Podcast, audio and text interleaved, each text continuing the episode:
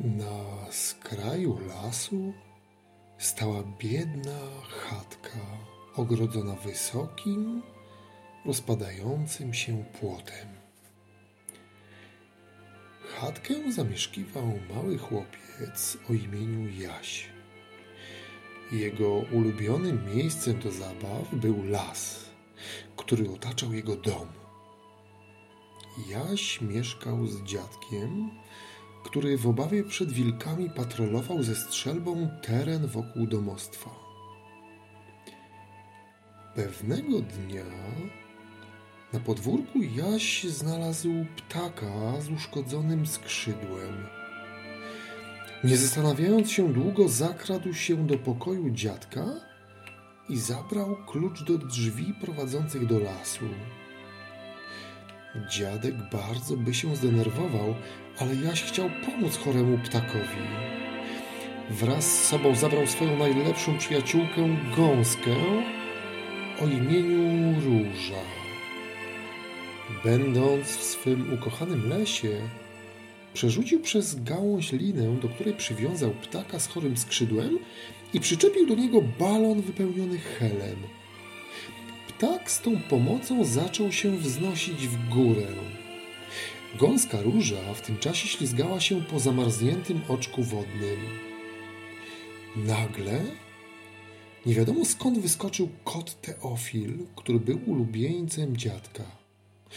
Chciał zaatakować ptaka z balonem, jednak nieoczekiwanie załamał się pod nim lód. Ptak uniknął niechybnej śmierci w przeciwieństwie do kota, który nie uniknął kąpieli w lodowatej wodzie.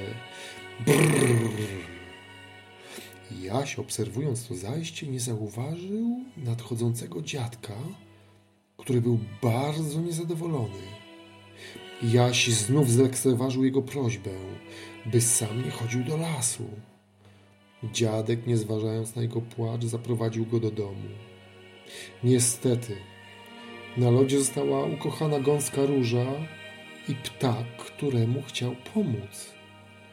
Gdy Jaś znalazł się na podwórku, usłyszał ciszę. Cały las jakby stracił głos.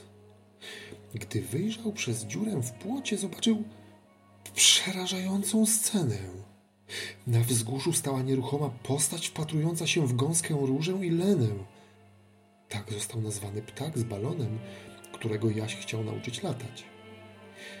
Nie zastanawiając się długo, Jaś zabrał sieć na ryby swego dziadka i przeskoczywszy przez wysoki płot, wdrapał się na drzewo. Gdy wilk chciał zaatakować różę i lenę, Jaś zrzucił na niego sieć. Gdy spojrzał w oczy nie mogącego się ruszać wilka, zobaczył w nich łzy. Wilk płakał, bo stracił swą najważniejszą wartość wolność. Jaś, nie wiedząc, czy wilk zrozumie, powiedział: Wilku, uwolnię cię, ale już nigdy nie możesz atakować moich przyjaciół, Róży i Leny. Wilk jakby skinął głową.